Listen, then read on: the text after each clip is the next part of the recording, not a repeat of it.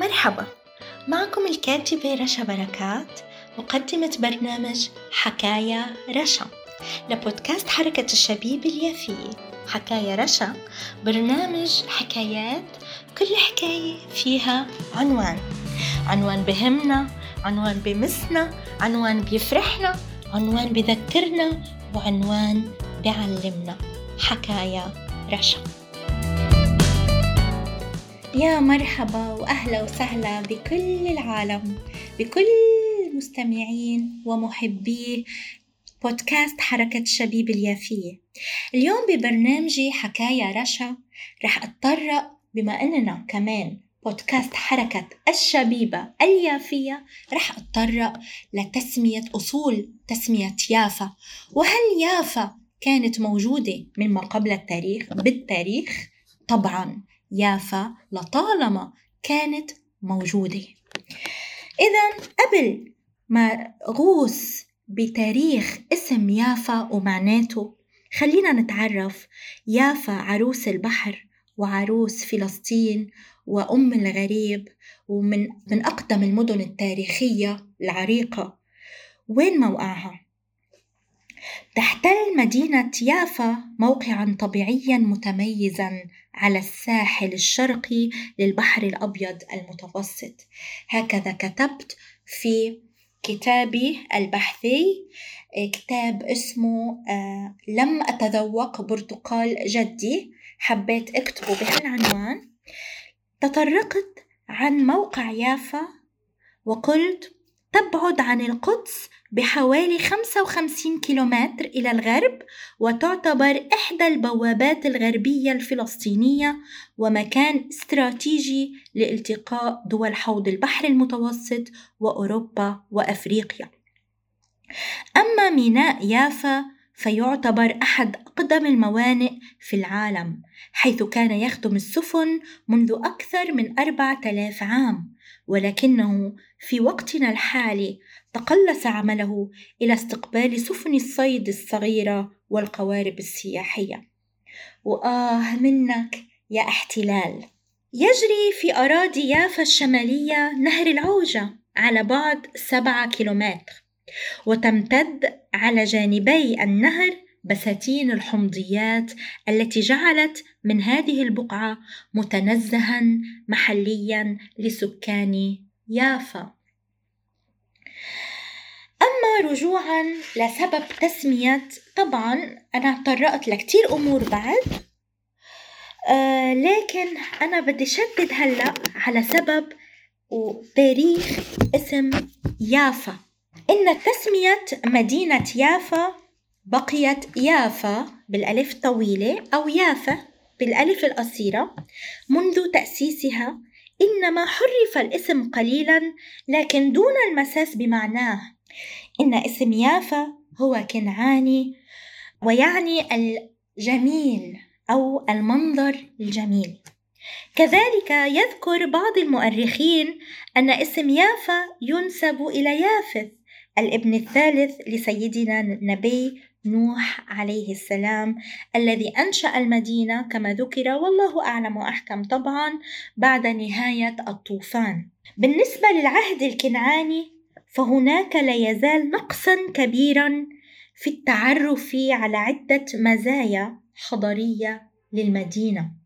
ولكن يبقى أن هناك مخطوطات قد عثر عليها عفوا عثر عليها علماء الآثار والمتخصصين في هذا المجال ومجال التاريخ في مدينتنا الحبيبة يافا.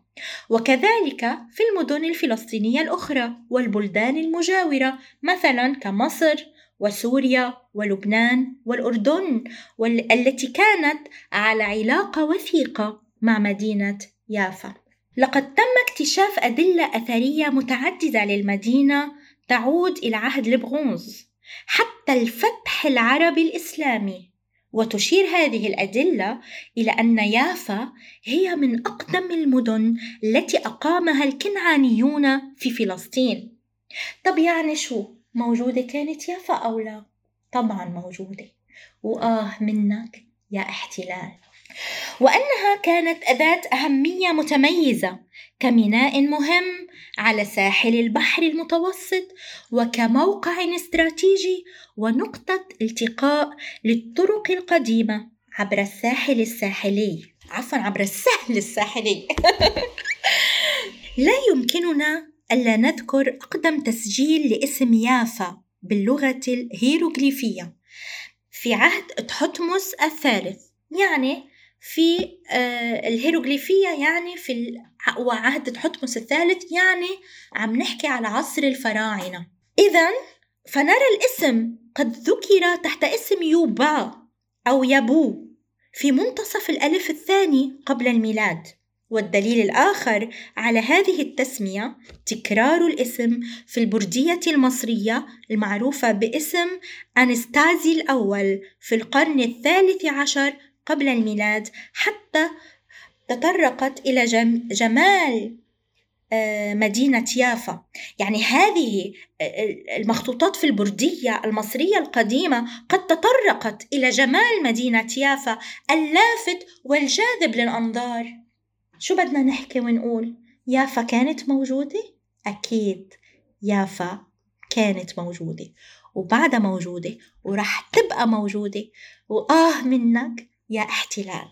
إذا بعد ذلك كان اسم يافا يتردد على الشكل التالي.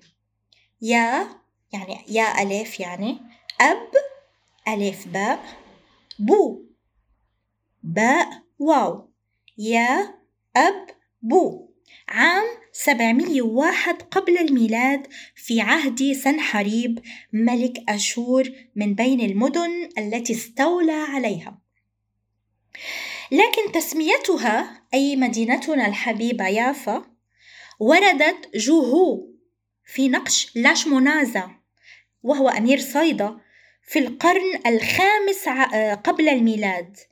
وأنا بوجه كمان تحيتي لصيدا الحبيبة في لبنان. قائلا أن ملك الفرس قد أهداه يافا كمكافأة بعد أن كانت تحت الاحتلال الفارسي. يعني شو عظمة يافا وتميزها وعراقتها وأهميتها وجمالها لحتى ملك الفرس يهديها كمكافأة يهدي يافا كمكافأة. بعد أن كانت تحت الاحتلال الفارسي.